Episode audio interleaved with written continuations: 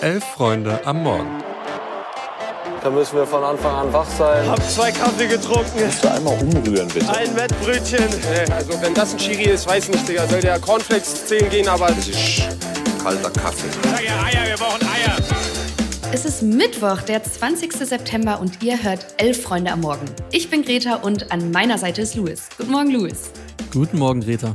Wir reden heute über Nagelsmann als neuen Bundestrainer, den Champions League-Spieltag und nochmal über die spanische Frauennationalmannschaft. Viel Spaß. Die Suche ist beendet. Deutschland hat einen neuen Bundestrainer und es ist tatsächlich Julian Nagelsmann geworden. Der ehemalige Bayern-Coach unterschreibt also nach kurzen, naja, Gehaltsverhandlungen oder Zögerungen. Äh, jetzt ist scheinbar alles fix. Es fehlt nur noch so die ganz offizielle Bestätigung vom DFB. Louis, ist Julian Nagelsmann für dich der richtige Mann, der richtige Bundestrainer? Ja, ganz ehrlich, ich bin schon ein wenig traurig. Ich habe mich sehr in den Gedanken an Louis van Gaal verliebt, aber ich finde es sowohl vom DFB als auch von Julian Nagelsmann eine wirklich mutige Entscheidung, weil der ist ja immer noch ein junger Trainer, der hat überhaupt gar keine Nationalmannschaftserfahrung, also auch nicht im Jugendbereich, war da, da auch nicht beim DFB am Start. Und ich glaube, das ist eine große Chance für beide, aber mindestens ein genauso großes Risiko, weil es wird vor allem spannend. Julian Nagelsmann ist ja Obacht Schimpfwort, so ein Konzepttrainer, ein sehr, ja, man sagt verkopfter Typ, detailversessener Typ. Jetzt hin zur WM ist aber vor allen Dingen Pragmatismus gefragt. Er muss eine verunsicherte Mannschaft wieder in die Spur kriegen.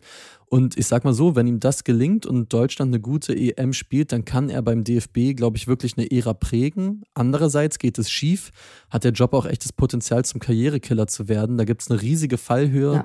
Unser Kollege Max Nölke, der hat es im heutigen Morgen-Newsletter ganz gut formuliert. Da hat er geschrieben, Julian Nagelsmann ist am zweitschwierigsten Job in Deutschland gescheitert. Jetzt übernimmt er den schwierigsten. Also ich bin sehr, sehr gespannt. Ja, gut gesagt auf jeden Fall. Den Newsletter könnt ihr übrigens weiterhin unter elffreunde.de slash Newsletter abonnieren. Den Link findet ihr auch hier in den Show Notes. Und ansonsten zum Thema können wir euch auch noch die Sonderausgabe des gestrigen Themenfrühstücks äh, empfehlen. Da haben Philipp Köster und Tobi Ahrens nämlich die Nagelsmann-Verpflichtung ein bisschen genauer unter die Lupe genommen.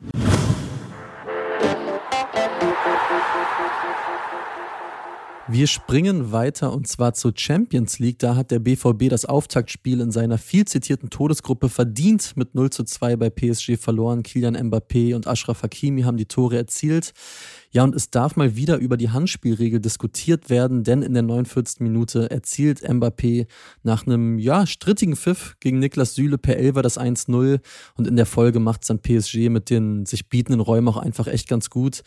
Ja, der BVB stand zuvor wirklich weiter hinten drin als das Wort Zylinder im Duden, deswegen hatte PSG lange auch gar nicht so große Chancen. Die Dortmunder selbst waren über die ganzen 90 Minuten vor allen Dingen aber ja auch einfach viel zu harmlos.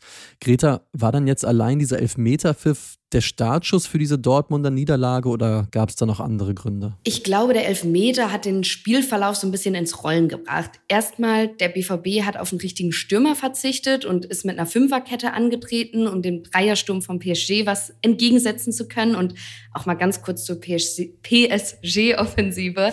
da spielen halt Dembele, Mbappé, Kolumani, das ist auch einfach ein Qualitätsunterschied zwischen den beiden Mannschaften. Ja. Beim BVB hat das off, äh, defensiv lange ganz gut geklappt. Das Problem war eher, dass die vor allem in der ersten Halbzeit die Konterchancen, die sie hatten, nicht wirklich ausgespielt haben und sehr schlampig damit umgegangen sind und die unnötig verspielt haben. Die sind halt nie so richtig im Spiel angekommen und erst recht nicht in PSGs Hälfte angekommen. Und mhm. ja, der Elver war umstritten, aber der Sieg für PSG am Ende doch verdient. Der BVB ist dann schon auseinandergefallen. Oft haben sie den Ball direkt im Spielaufbau verloren. Ähm, das zweite Tor ist sehr sehenswert. Die haben sich dann gegen Ende mhm. so noch mal so ein bisschen aufgebäumt, würde ich sagen. Aber Endstand geht echt schon in Ordnung. Hätte auch höher ausgehen können. Ja, finde ich auch. Und mir ist dagegen beim Gucken wirklich mehrfach die Kinnlade runtergefallen, als ich Warren sehr Emery, ich hoffe, ich spreche ihn richtig aus, äh, zugeguckt habe beim Spielen. Der spielt bei PSG, ist im Mittelfeld unterwegs und der ist Jahrgang, Achtung, lieber Kaffee festhalten, 2006. Also der ist 17 Jahre alt und was der mit 17 da in einem Champions League-Spiel gemacht hat, wie der sich teilweise in Dribblings gelöst hat, das fand ich atemberaubend. Was man sonst unbedingt noch zur Champions League äh, wissen muss, womit man heute prahlen kann. Torwart Ivan Provedel, der hat in der 95. Minute per Kopf das 1 zu 1 für Lazio gemacht gegen Atletico Madrid, also ein ganz guter Abend für ihn. Aber Greta, lass uns mal weiterspringen, weil heute Abend geht es ja schon weiter mit der Champions League.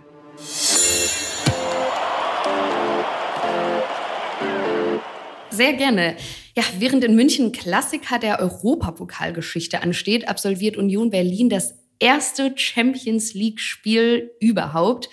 Naja, und für Union geht's direkt mal ins äh, Fünf-Sterne All-Inclusive Champions League Vollprogramm. Die Berliner sind nämlich um 1845 bei Real Madrid zu Gast. Luis, ähm, glaubst du, da ist für Union mehr drin als ein kleines Souvenir aus dem Fanshop? Und du als Herr Taner, macht das was mit dir?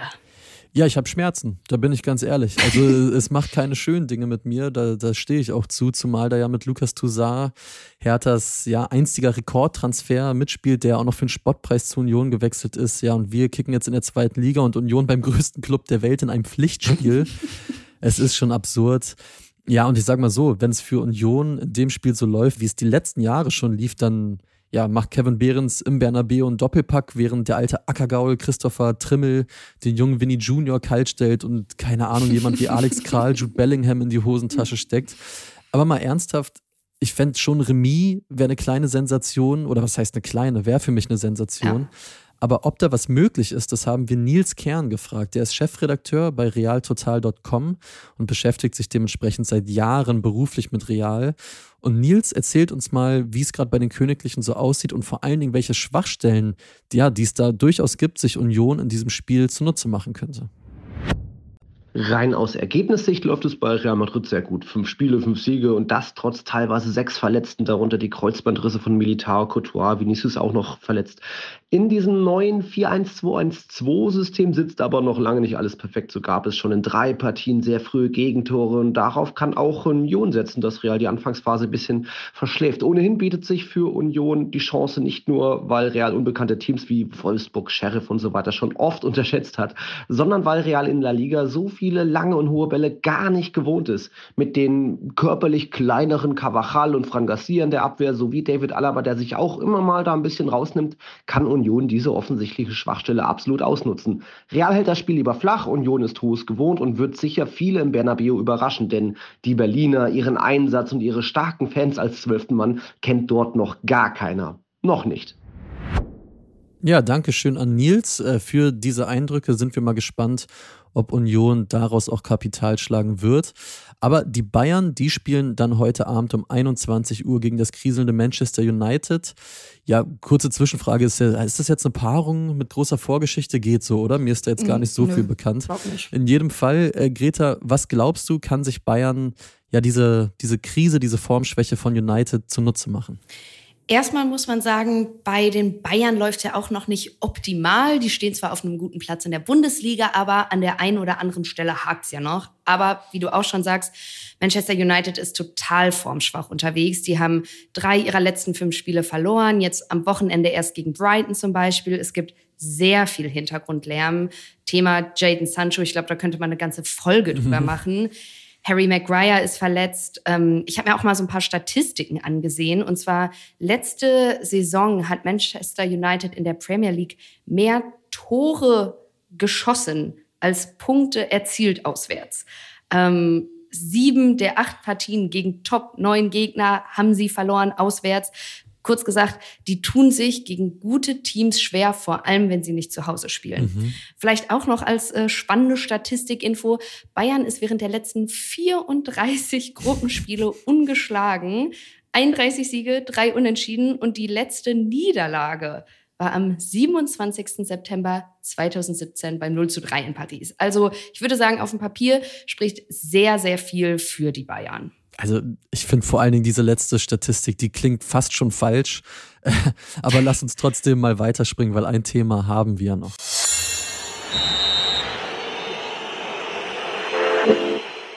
Ja, denn im spanischen Frauenfußball, da geht es wirklich weiter richtig wild zur Sache. Man kann es gar nicht anders sagen. Da gibt es eine neue Nationaltrainerin, Montserrat Tomé, und die hat jetzt für die anstehenden Länderspiele 15 Weltmeisterinnen für den Kader nominiert. Ja, das Problem ist, die streiken ja eigentlich, die wollen gar nicht für Spanien spielen und haben das jetzt auch kundgetan. Nun drohen diesen Spielerinnen aber ziemlich empfindliche Strafen.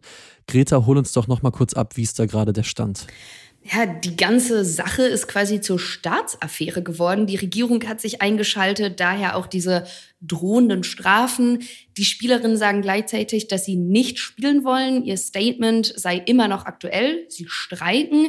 Ein paar Spielerinnen sind trotzdem angekommen, aber total widerwillig. Also es lohnt sich auf jeden Fall, sich da mal im Internet so ein paar Videos anzusehen, wie da empfangen werden. Man sieht schon, die haben überhaupt keine Lust. Ich glaube, es wird bis zur letzten Minute spannend bleiben, ob die nun wirklich spielen. Und selbst wenn sie spielen, bin ich mal gespannt, ob die ihren Streik dann vielleicht auf dem Rasen fortsetzen. Ja, wir werden es verfolgen, wünschen euch aber vor allen Dingen einen schönen Mittwoch. Und falls hier Sportdirektoren zuhören, die einen neuen Trainer suchen, Ernst Middendorp ist wieder frei. Der hat nämlich beim Singida Fountain Gate FC in Tansania nach exakt zwei Wochen wieder hingeworfen. Ja, lieber DFB, hättet ihr ein bisschen geduldiger sein müssen bei der Bundestrainersuche. Aber für euch noch der Hinweis, wie immer findet ihr auch das Themenfrühstück hier ab, ja, sagen wir mal circa 11.45 Uhr im Podcast-Feed. Dann ist es auch wirklich da. Da rede ich dann später mit Tobi Ahrens über Julian Nagelsmann und über die Champions League. Viel Spaß dabei und Greta, dir natürlich auch einen schönen Tag. Dankeschön, gleichfalls.